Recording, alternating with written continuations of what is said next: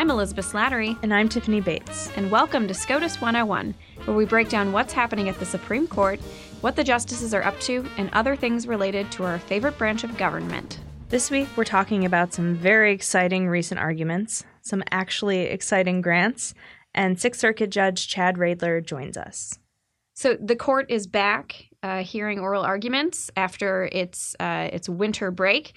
Uh, and but first, we're going to talk about a couple of opinions that came out. The first of 2020. yes, and they're they're real winners. So the first one's a bankruptcy case. Ritzen Group uh, Inc. versus Jackson Masonry LLC.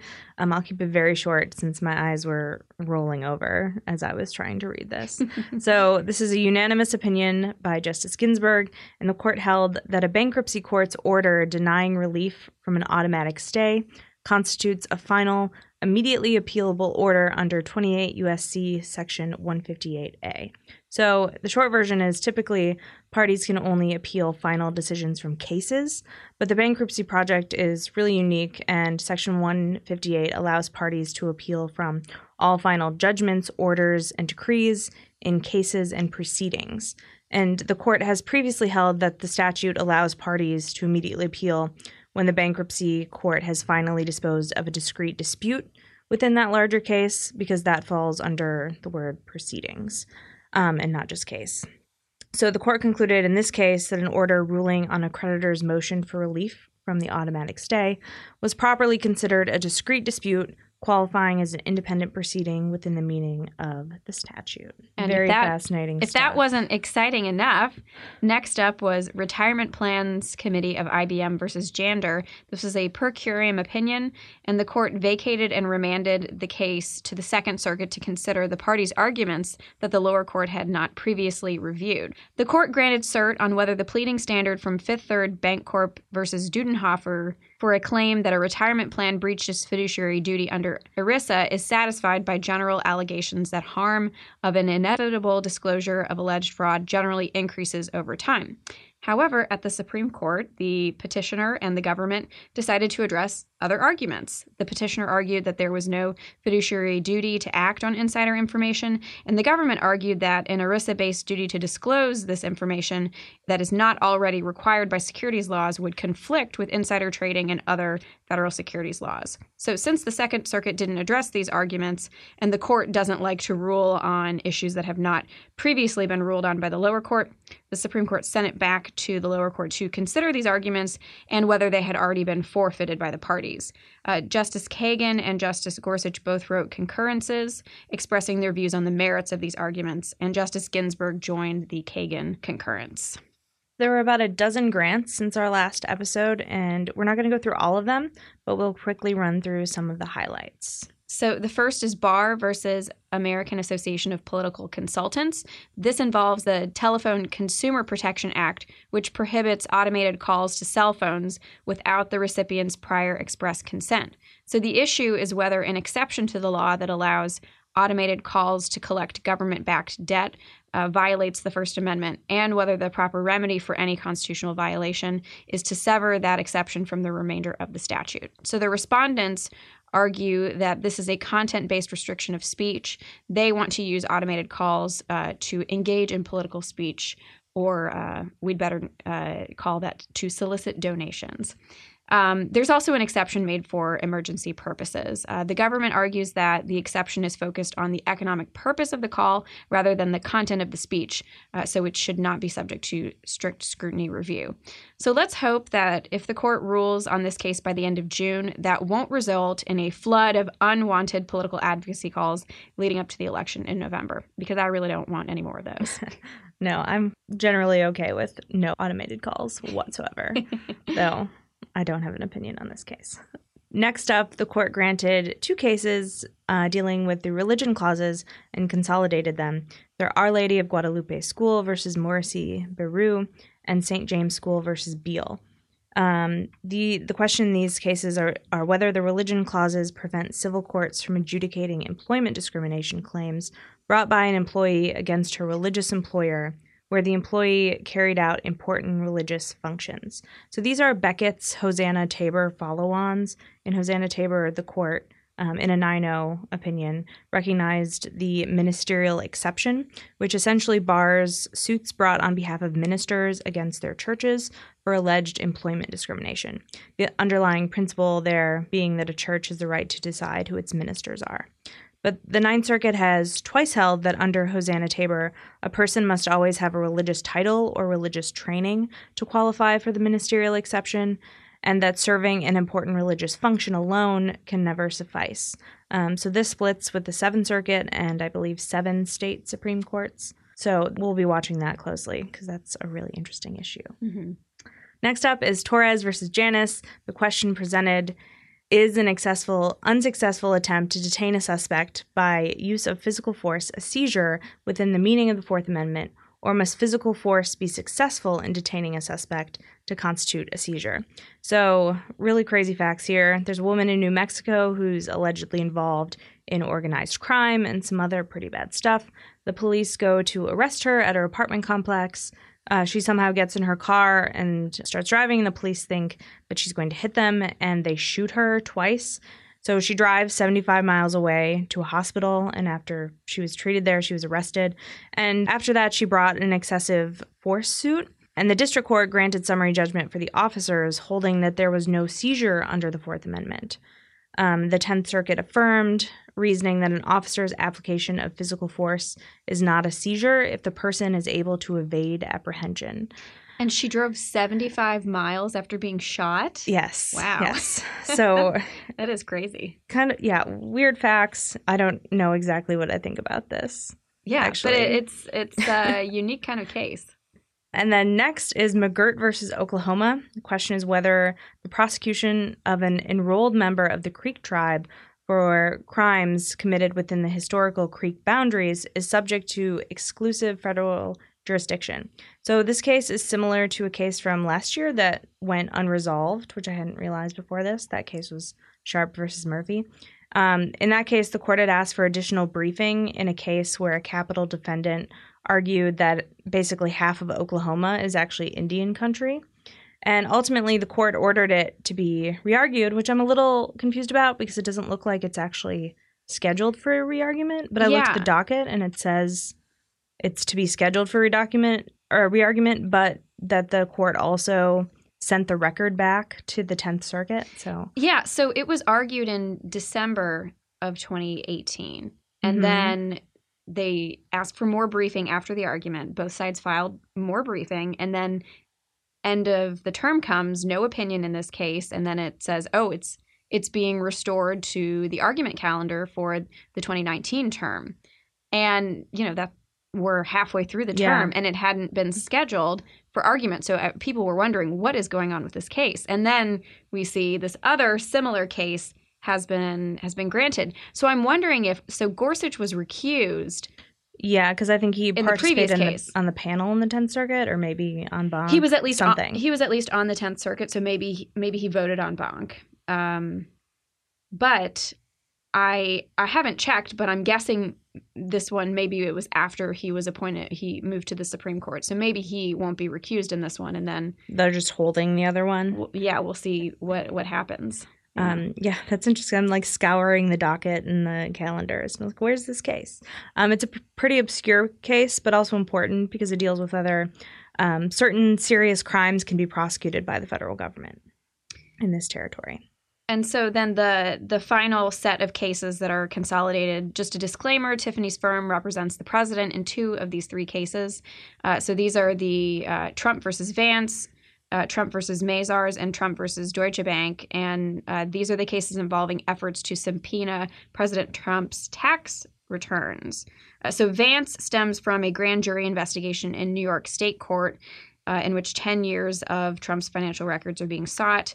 Mazars and uh, Deutsche Bank involve the House Committee on Oversight and Reform's attempt to subpoena uh, the same financial records. The cases are going to be argued in March of this year. Uh, in the congressional cases, the president argues that the committee doesn't have a legitimate um, legislative purpose for seeking his financial records, so the House can't subpoena the documents to serve a law enforcement purpose uh, because that's beyond uh, Congress's authority. And then in the New York case, the president has invoked a claim of absolute immunity from state criminal process while he is in office. So the president argues that allowing a state or local prosecution to go forward would interfere with his ability to perform his duties under Article 2 of the Constitution. And it would also circumvent the only constitutionally authorized method of removing a president from office, which is, of course, impeachment. So, moving on, uh, those are all cases that I expect all of the dozen new grants will likely be heard in March of April, uh, which may fill out the calendar for, for this term. So, moving on to recent arguments, the court is hearing uh, heard arguments this week and it'll hear a couple next week for its January sitting, and then it'll have a few weeks off. Chief Justice Roberts won't have anything else going on in the interim, right? no, nothing at all. So the uh, the most I think the most interesting argument from this week is Kelly versus United States. This is the infamous Bridgegate case. So if you think back to 2013, uh, when Chris Christie was governor of New Jersey, there was this scandal that caught national attention when a couple of the lanes on George Washington Bridge that were typically allocated to Fort Lee, New Jersey, during morning rush hour were reduced down to just one lane. Now, the lanes weren't closed, they were open to other traffic, but Fort Lee had this decades long agreement with the governor's office that they would have these three special access lanes. So this was the first week back in school in September of 2013, and they only had one lane, and it just resulted in crippling gridlock for the city of Fort Lee for several days. And the mayor's calls to the Port Authority went unanswered. And then it was later discovered that this was all part of a scheme to get back at the mayor because he, a Democrat, had refused to endorse Chris Christie for his reelection campaign. Uh, so a couple of Christie's aides came up with this plan, and it, there's an email that says it's time for some traffic in Fort Lee. So they, you know, they came up with this plan to to punish the mayor and his and his city. So these aides were both fired. Uh, but then, on top of that, they ended up being convicted of several federal crimes. And so that is what's at the Supreme Court. So particularly they were they were convicted of property fraud and this was the Supreme Court debut of a Jones Day attorney who, who clerked for Justice Scalia. He represented Bridget Ann Kelly, who's the lead plaintiff in the case. His name's Yakov uh, Roth. So he argued that the property fraud statute criminalizes schemes to obtain property. And there wasn't an attempt to try to obtain property here. A better example of a property fraud um, action would be if there's a government employee who uses a snowplow that's the government's, to plow his street, not reallocating traffic lanes. Uh, they they weren't obtaining any property. So both sides got a lot of a lot of hard questions. I thought. You know, Justice Alito said, well, you know, there was money spent on this scheme, so overtime payments for toll collectors and for the engineers, and money is property. And Mr. Roth said, you know, those are incidental costs and not the object of the scheme. Uh, the the attorney general, um, I'm sorry, the attorney from the SG's office argued on behalf of the federal government that these actions amounted to commandeering fraud. Uh, he said that Kelly and and the other uh, and the other person involved in the scheme had commandeered the property, being the the employee's time, to you know redirect traffic and all of that. Uh, Chief Justice Roberts responded to that. He he pointed out that the lanes were still being used for a public purpose. Uh, people were still driving on the bridge during those four days of gridlock. Justice Kagan also chimed in and she said, you know, she didn't see this as commandeering because the object of the scheme was to create gridlock and not the object wasn't to commandeer the employee's time. Uh, Justice Alito wanted to know whether, you know, why the intent of Kelly and the, and the other uh, person, Baroni, um, why their intent mattered, because this was a legitimate action that they took. Um, you know, they said it was a traffic study. They had the authority to conduct a traffic study, and so their alleged subjective intent to punish the mayor of Fort Lee, why is that relevant? And Alito said, you know, he came up with an example and said, this is like if you're an employer and, and you decide to hire a relative who happens to be the best qualified candidate for the job, um, but the real reason you're hiring this relative is because your wife told you to do it, um, mm-hmm. you still have the authority to hire that person. So it, it seemed like based on the argument, it, this is kind of in in the general trend of the justices being um, pretty skeptical of overzealous prosecution. Um, so we'll see what happens. But Justice Gorsuch and Justice Thomas uh, did not ask any questions, and I think Kavanaugh maybe asked one or two, uh, but was mostly silent throughout the argument. So we'll see what happens there. There was another argument. I don't want to get into how the oral argument went. I just want to note one thing. So, this was Babb versus Wilkie, and the case involves whether in a federal employee's age discrimination suit, age must be the but for cause of the alleged, uh, of the challenged personnel action. So, Chief Justice Roberts asked at one point if a hiring man- manager said something about, okay, boomer, if that's enough to show uh, discrimination. So, does that mean the phrase is officially over the hill now that Supreme Court justices are using it? yeah, and I guess, well, what generation is the chief from? I think he. I don't think he's a boomer. No, he must be after the boomers, but not yeah. probably not too far, far after. Maybe his children have said this to him or something like that. a lot of novel stuff for the chief. Yeah. I don't know. You know, it's a, big a wild week. time for him. It's a big week. And I just wanted to highlight one case that's coming up next week. We'll talk about it more in depth once it happens. Espinoza versus the Montana Department of Revenue. The question here is whether it violates the religion clauses or the equal protection clause to invalidate a generally applicable and religiously neutral student aid program simply because the program affords students the choice of attending religious schools. So, Montana created a state scholarship program to help needy children attend um, private schools that their family could choose. And the Montana Department of Revenue then promulgated an administrative rule that prohibited scholarship recipients from using those funds at religious schools. Three low income mothers who want to send their children to a non denominational Christian school sued. Um, the Montana Supreme Court uh, eventually invalidated the entire scholarship program, holding that because families could choose to use the scholarships at religious schools, the program thereby aided religious institutions and was in violation of the Montana Constitution, um, particularly its uh, Blaine Amendment. Though I don't know that they call those that anymore. So the Blaine Amendment, a lot of states have these. It's provision in state constitutions barring the use of state funds at so called sectarian schools. And a lot of these were born um, out of anti Catholic animus when they were passed. Um, though, interesting enough, I'm not sure. I don't, I think the Montana Amendment wasn't passed until the 70s. So I'm not sure it's the same particular kind of discrimination, but it, you know, it could still um, have a history of animus you know, generally against religion or something like that. I haven't looked into this closely. But a few terms ago, the court decided a somewhat similar case, Trinity Lutheran, dealing with playground equipment. So it's it'll be interesting to see where the court goes here, whether it'll address the Blaine Amendment directly, uh, mm-hmm. because it didn't in Trinity Lutheran, whether it will have the same sort of reasoning in this case. Yeah, and I, I believe the Solicitor General filed uh, an amicus brief on the side of the parents in the case saying like let's throw out these Blaine amendments. Uh, so we'll see how the how the argument goes next week. Could be could make for some fireworks. But moving on, I recently spoke with Judge Readler. Chad Readler is a judge on the U.S. Court of Appeals for the Sixth Circuit. Welcome to SCOTUS 101, Judge Readler. Thank you. It's great to be here. So I understand you're a pretty big Michigan fan, but you've lived in the heart of Buckeye territory for some years now. How have you survived? It's a good question. Uh, I suppose now with life tenure and Marshals' protection, it's a bunch easier.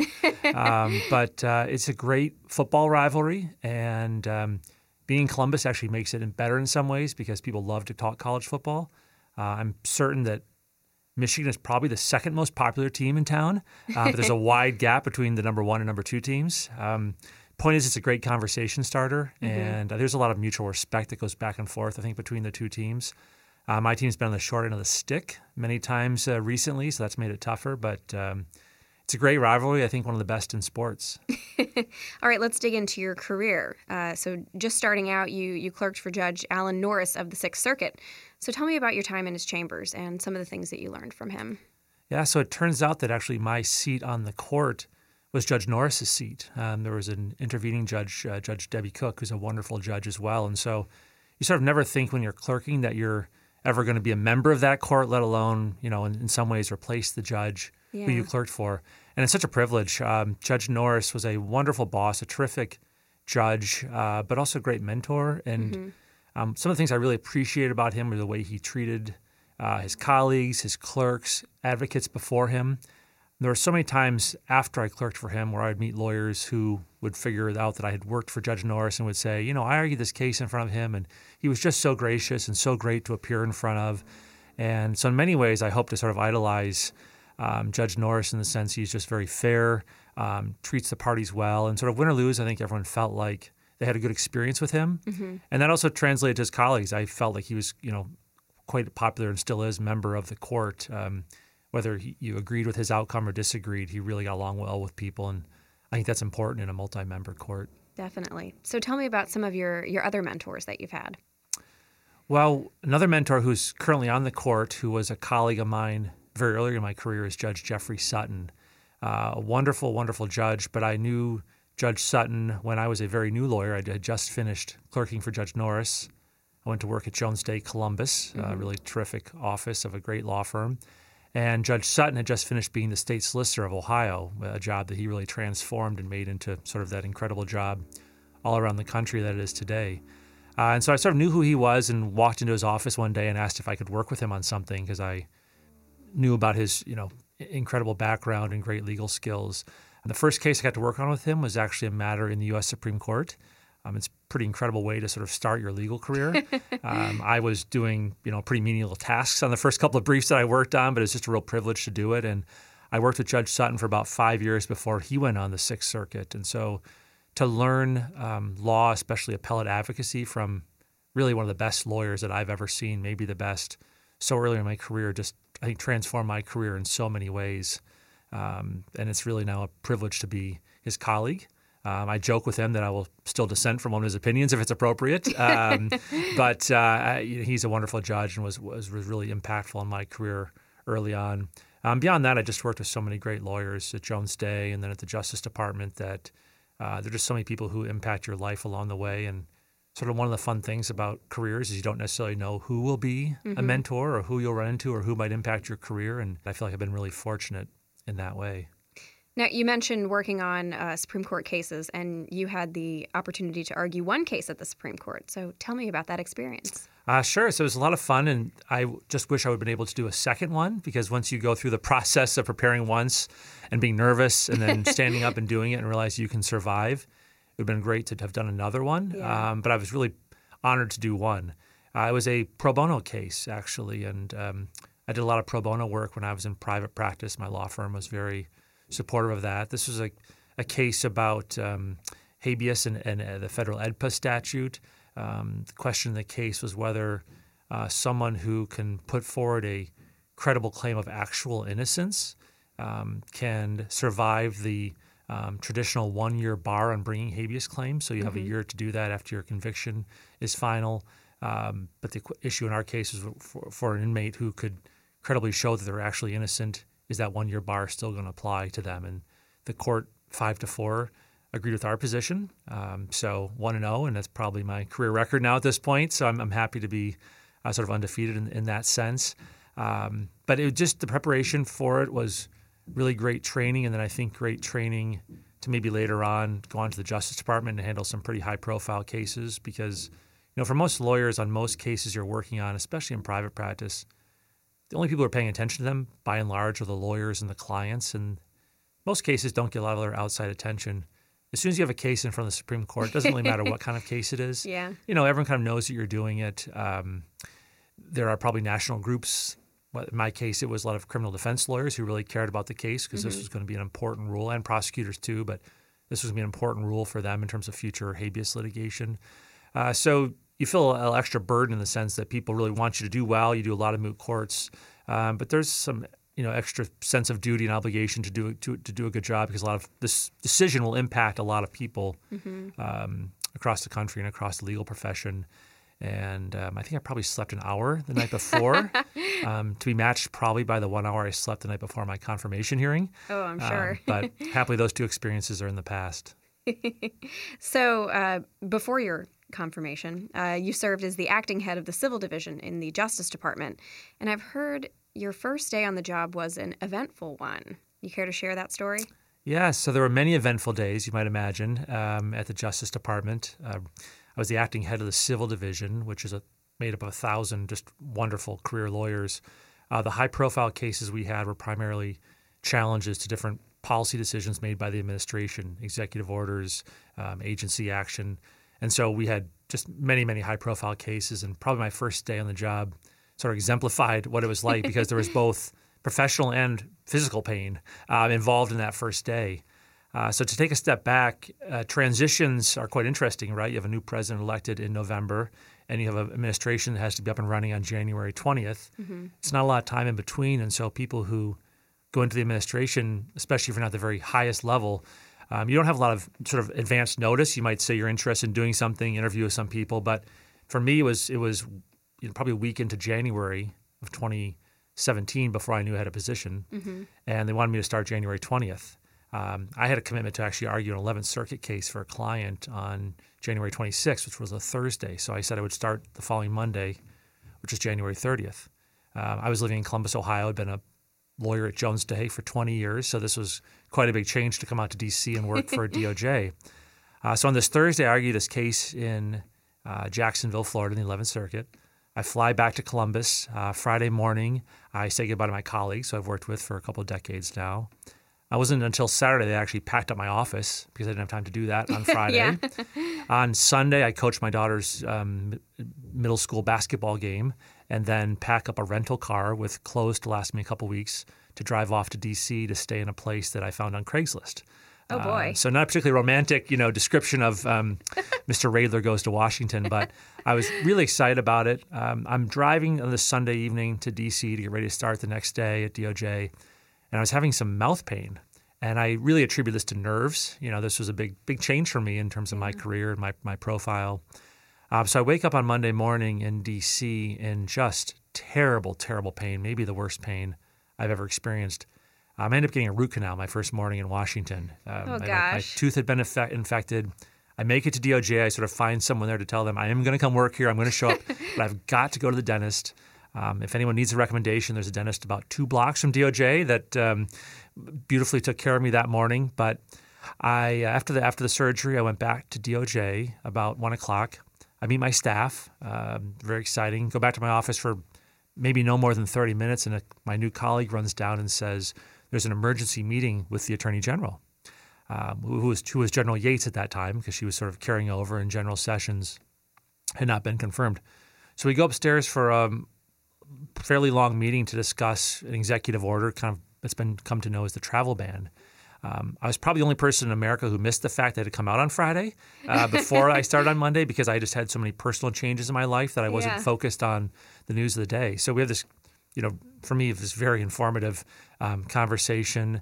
Um, a couple hours after that meeting, the Attorney General announces she won't be um, defending the law, which is quite unusual. And a couple hours after that, she's fired by the president, which is also unusual.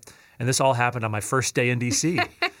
um, so it was, a pretty fair introduction, I think, to working at DOJ and some of the challenges that we had. Um, but overall, the experience was was just amazing, and uh, I just really credit all the great lawyers who who worked there. Sounds like a baptism by fire. Sort of. so now you're a judge. Uh, how has the transition been going from private practice for a number of years and then a couple of years in the Trump administration to what I understand is a somewhat monastic lifestyle as an appellate judge? Yeah, well, no root canals, so that's that's an upgrade. Uh, so I've loved all of my jobs, and this one is quite different, I would say, than the prior two. Um, there's always a lot of excitement, uh, at, you know, in sort of a law firm or at the government. Um, mm-hmm. Lots of day-to-day action, lots of emergencies, and uh, we have no emergencies. Um, the day to day action is, is pretty well planned and thought out in advance. And the nice part about that, of course, is you have time to really think about kind of what you're doing. Not that you don't in a law firm, but there's always pressure to do something else or or to take up whatever the newest emergency is. At the court, um, it's a really great privilege because you have time with your law clerks and with other judges to think about pretty hard issues and to try to get them right uh, and to write an opinion that will resolve the issue in a sensible way and be fairly applied going forward. I'd say the biggest difference, and other than the sort of day to day level of activity, um, is the fact that as a, as a, as a lawyer in practice, uh, either government or but especially in private practice, you know, your really your main job is to win the case that day, is to be able to go to court and come back and tell your client we won. And oftentimes you honestly really don't care how you won, what the legal analysis was. Was it a good opinion? Is it was it a terrible opinion? Uh, as long as you won, that was really the goal. And so your one job was to advocate for your position and convince the judge or judges that day. Um, it's quite different on the court in the sense that I guess I'm guessing most judges would say that on virtually all of their cases they really don't care in a sense who wins or loses. Um, that's not that's not the main consideration. The main consideration is writing an opinion that will stand up not that just that day, but all future days. Um, like every other appellate court, I think if we write an opinion, a three-judge panel that binds the entire circuit, all 16 active and 12 senior, so all 28 judges plus all the district courts. That can only be overruled by an en banc decision, mm-hmm. and our court does not meet all that frequently en banc or by the Supreme Court. And of course, they don't take that many cases. So, you know, the rule you're writing in that in that one case um, has, has quite quite an impact, and you just want to make sure that you get it right and you think about as much as you can all the future consequences that that rule um, will have uh, to make sure that the next case gets resolved correctly following that rule as well. And and so I think that's been the big challenge is try to trying to sort of think forward and and um, you know how resolving our cases will set a precedent that has to be followed for many years to come. So, shifting gears a bit, I've heard about the traditions and outings a lot of other judges have with their law clerks. Uh, Judge Thapar told me about uh, taking his clerks shooting and then drinking bourbon. He's on brand, being from Kentucky. um, you know, I've heard about running marathons with Judge Hardiman. Uh, is there anything in particular you like to do with your clerks? Yeah, that's great. Well, I don't really shoot guns, and I've only done half marathons. So, uh, well, I think there will be some traditions that come out of the regular chambers, but sometimes the best traditions are ones that aren't planned, that mm-hmm. just sort of happen organically. Mm-hmm. And so uh, there may have been something in the first eight months that's happened that will replicate itself from year to year. But I'd recognize two other traditions on our circuit that uh, I might try to emulate and I will maybe try to join in on while they're still going ongoing. Um, Judge Norris, who I clerked for for probably the last six years, uh, annually has taken a group to Gettysburg. Um, he's a real enthusiast for the Civil War and especially Gettysburg. Uh, and I was really honored to go on his first trip where he takes judges, their clerks, and then some of his former clerks out to Gettysburg. Uh, and I've now done that trip one other time, and I, I think um, Judge Norris will do it again this spring, and I'm hoping to take my clerks. So it's not a tradition I started, but it's a tradition I would happily join in on while it's, yeah, while it's still wonderful. ongoing. Uh, Judge Sutton, who I mentioned earlier, um, has had a tradition of biking down to sittings. Uh, we both we both have our chambers in Columbus, and the court meets in Cincinnati. That is a 100 plus mile uh, difference. And Judge Sutton, I think at least a dozen occasions, has biked along with um, uh, probably one or uh, one or two clerks. Uh, I think they volunteer for it, um, but uh, I, I could probably do that maybe once a year. And um, the next time Judge Sutton does it, if any of my clerks want to go, maybe we'll try to try to join him in, in the in the ride down. Wow, That that's a long trip. it is. It is a long trip. Uh, he's he's got I know quite well mapped out in terms of the route to take, and yeah. his judicial assistant knows where to pick him up. Um, so, but hopefully great. we'll have some of our own in chambers um, after a couple years. Yeah. So shifting gears a little bit, I understand that you like to travel. Yes. So tell me about some of your favorite destinations. Well, I, my, I have a daughter who's now a freshman in high school, and probably five or six years now, I've been taking her to Europe once a summer, mm-hmm. uh, just so she could see other parts of the world. And I tried to make those fun trips. So they weren't obviously educational. Uh, sometimes we would do cruises, which are inherently usually pretty fun. But uh, it was also a chance for her to sort of experience different cultures, uh, different communities, different um, times in history. And so I think that's been great for her. Now in school, when she studies different time periods, she'll know what it's like to be in Rome or mm-hmm. or to mm-hmm. be in Greece or um, a different part of Europe. Uh, but personally, probably the two most rewarding trips um, I've been on. One was a, a hike in Peru, the um, to Machu Picchu. So I did a four day, three night hike, and a lot of people have done that. That's it's a really um, incredible experience. For me, I went alone and joined up with a group of probably 15 people I think I was the only American and probably the oldest person in the group. So being out in the mountains, um, you know, 10, 12,000 feet above sea level with strangers and a few uh, Peruvian guides was just really quite a life experience and a way yeah. to kind of clear your head, head and, and think about a lot of things. And then um, when I was at Jones Day, I traveled to Kenya, to Nairobi, to participate in a Lawyers Without Borders program, um, which was really rewarding. Um, everyone knows Doctors Without Borders, and I feel a little bad for lawyers because people don't quite know Lawyers Without Borders as well. Uh, and you know, in doctors' defense, they're rushing in and saving lives. That's not what lawyers do. But this is a really meaningful program. Um, my program was to go to Kenya and work with lawyers there and help train them on trial practice. And uh, the Kenyan legal system is very much like the American system because they both emanated from the British system. So if you go to court there, uh, it's it's done in English, and the proceeding is very much like our legal system, but in many ways not as sophisticated. They've had some issues with corruption and other things, and so um, a group of lawyers and judges go go over every year to help train their lawyers. And the year I went, we did a mock trial where the uh, trial was. Um, the enforcement of some new domestic violence laws that the country just passed, which is a big societal problem. And so we mm-hmm. helped train their lawyers how to prosecute those cases, which would hopefully have the double effect of improving their legal system and maybe helping them address a unfortunately sort of widespread societal problem in their country. So I was able to spend time with 50 Kenyan lawyers and get to know them and appreciate their culture and their legal system. And at the end, I did a short safari, which is, you know, a lot of people have done those, but if you haven't, they're kind of hard to describe how incredible it is to be out in the world with animals kind of walking around your vehicle, big and small. Yeah. it's a great trip. That's incredible. How did you learn about Lawyers Without Borders? I've actually never heard of it before. Yeah, so it proves my point about. I mean, everyone knows Doctors Without Borders, um, and kudos to them. Uh, so Jones Day was a, was a big supporter of the program. Uh, Jones Day uh, is very committed to pro bono efforts, and one of their areas of emphasis was the rule of law.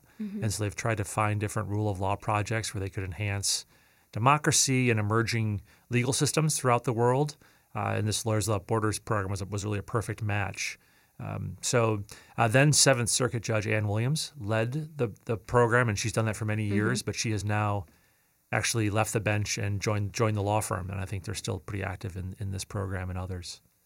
So if you hadn't become a lawyer, what do you think you'd be doing today? Travel guide? Uh, that's a great question. If I could, if I could hit a curveball, probably play baseball in the major leagues. But um, that dream sort of faded in eighth grade. I think both my parents were public servants, and so I think I would be doing something in public service. My mother was a an elementary school teacher and then a principal. My father worked for the General Accounting Office. I think it's now called the Government Accountability Office for many years in Detroit. So I, I, I appreciated their public service and how that they were able to get involved with interesting things and help people. Um, so probably maybe something in government that was sort of public service or service oriented, maybe teaching. Uh, not sure, but I'm probably wouldn't be baseball actually in, in, in the end, just due to talent talent limitations. So a lot of our listeners are young lawyers. Uh, so what advice do you wish someone had shared with you when you were just starting out? Yeah, I think it's to um, just try things out and to be open to new experiences and meeting new people and doing new things. Um, I sort of said earlier, you don't necessarily know who your mentors are going to be. If you clerk for a judge for a year, that's probably pretty good person. That pretty likely, pretty high likelihood that person will be a mentor for that year and hopefully beyond. But you know, for example, in a law firm or a big government agency, you don't necessarily know who the people are. They're going to give you that great opportunity to do something in court or to pull you aside and just give you some great life advice or become a personal friend. So I think sort of trying things and being involved in things. Um, if there are organizations that are of interest interest to you, or uh, teaching or volunteer work, uh, just because you know one again you don't know who you're going to meet and how that might influence uh, your life, and you don't know what you know you might be interested in that you didn't think you'd be interested in. Um, one of the great things about being a lawyer is there's so much flexibility in the job. I mean, ironically, now I have zero flexibility essentially. um, you know, for good or bad, this is a lifetime position. But lawyers can be at private practice, be in the government. They can teach. They can go in house. They can go into business and even the business side of things. Lawyers start nonprofits and just use those legal skills in different ways. And so, I think you never know with a law degree kind of where it's going to take you. And I would probably do things that don't limit your career, but give the chance to expand it and just kind of see where where it goes. I really never would have dreamed that I was going to work at the Department of Justice or become a judge, and those were things that happened. I think because I had been involved with certain things and had expressed interest and tried to get to know some people, um, and I'm just incredibly appreciative that those opportunities came about, and so I hope other people will do the same. So one final question that I ask all guests at SCOTUS 101. If you could have a conversation with any Supreme Court justice, living or dead, who would you pick and what would you talk about? Yeah, so I'm going to be a bit of a homer here and say William Howard Taft. Uh, for the maybe not obvious reason that he was a member of the Sixth Circuit Court of Appeals at one point in his career. My understanding is he went on to some other government service a couple uh, things after yeah. that. But uh, he's from Cincinnati, and in some of the writings about him, he it is said that he enjoyed his job on the Sixth Circuit as much as any others, and that included being Solicitor General, being I think he was Governor of the Philippines, and then of course President and Chief Justice. So, Mm-hmm. if you're interested in public service, um, you know President or Chief Justice Taft pretty much hit every level that you can imagine, and I would love to talk to him about that and contrast that with his experience on the Sixth Circuit. He was actually one of the very early um, judges on the Sixth Circuit. If I had a runner-up answer, it'd be a little bit in the same vein, and that would be Potter Stewart. Okay. Potter Stewart is also an Ohioan uh, from Cincinnati and uh, went on to be on the Supreme Court. Our courthouse in Cincinnati is named after Potter Stewart. It's the Potter Stewart Courthouse. Oh. And my seat on the court actually traces back through Potter Stewart. So I'm not putting myself in the same class of judge, but we do share the same seat. And so it'd be wonderful just to talk to him about his experiences between being on our court and then being at the Supreme Court. Yeah, uh, both wonderful, wonderful answers. Well, Judge Readler, thank you so much for joining me. Uh, thank you for having me. We'll wrap up with a round of Supreme trivia, sports theme. Okay. I'm going to try to stump Tiffany. And let me just preface this by saying uh, a big thanks to uh, my new intern, Nyla Meese, who provided the questions and she came up with the theme. So I'm not sure uh, why she wanted to do sports, but I think they're pretty good. Okay. Are, you ready? Yeah. Let's Okay. do it. First question When did Byron Whizzer White play in the NFL? If you can give me a decade, that's good enough. Just a decade. I'm so bad with dates. The 60s? I don't know. No, it was the 1930s. Okay. prior to serving in World War II, which he met JFK in World War II, and he, you know, would go on to be the president who would appoint him to the Supreme Court. So he played for the Detroit Lions and the Pittsburgh Pirates, and studied for his law degree during the off season. Okay, I told you I'm bad with dates and sports. Second question: Which justice had a scorecard from the game where Babe Ruth hit his famous called shot, uh, hanging on the wall of his chambers? And he, he's Um, deceased. Uh, baseball. Big baseball fan. Okay. Well, I know Justice Alito loves baseball, but you said this justice is deceased. I don't know. They probably all like baseball. That's true. Um, I don't know. It was John Paul Stevens. Oh, Yeah. duh. He also really loved baseball. In- First pitch. Um, I should have guessed that. So in 1932, he was at the game when this called shot home run occurred. Uh, and a lifelong Cubs fan, Justice Stevens, got to throw out the first pitch at a Cubs game at Wrigley Field in 2005. That was the softball. I'm sorry, I didn't get it. okay, third question. And it's another baseball one. Which two justices often attended Washington Senators games together? Now, to give you a hint, that team left DC in 1960, and both of these justices were appointed by Eisenhower.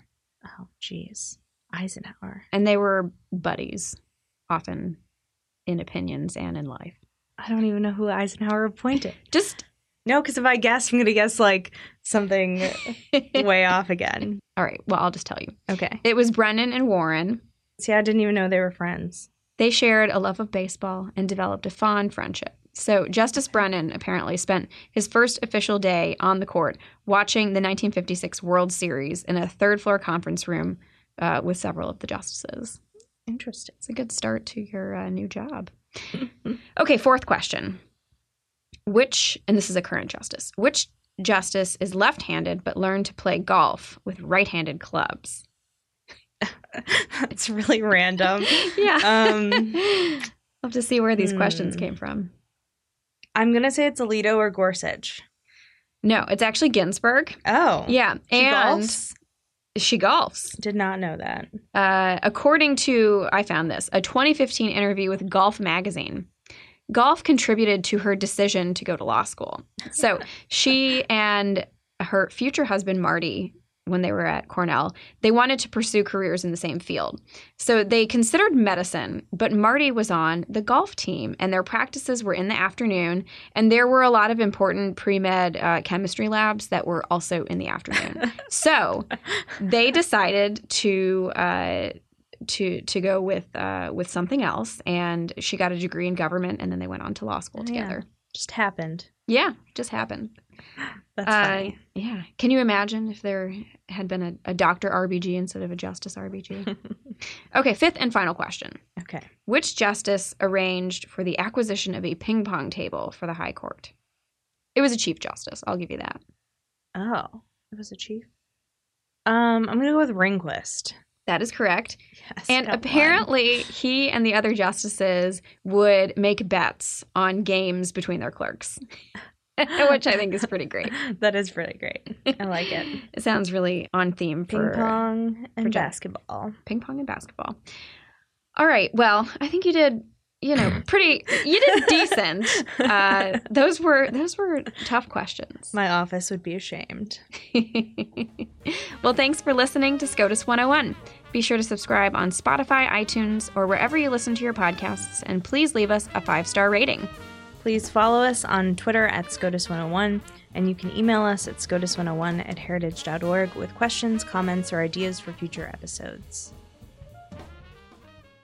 You've been listening to SCOTUS 101, brought to you by more than half a million members of the Heritage Foundation. Executive produced by Elizabeth Slattery. Sound design by Lauren Evans, Thalia Rampersad, and Mark Guiney. For more information, visit heritage.org.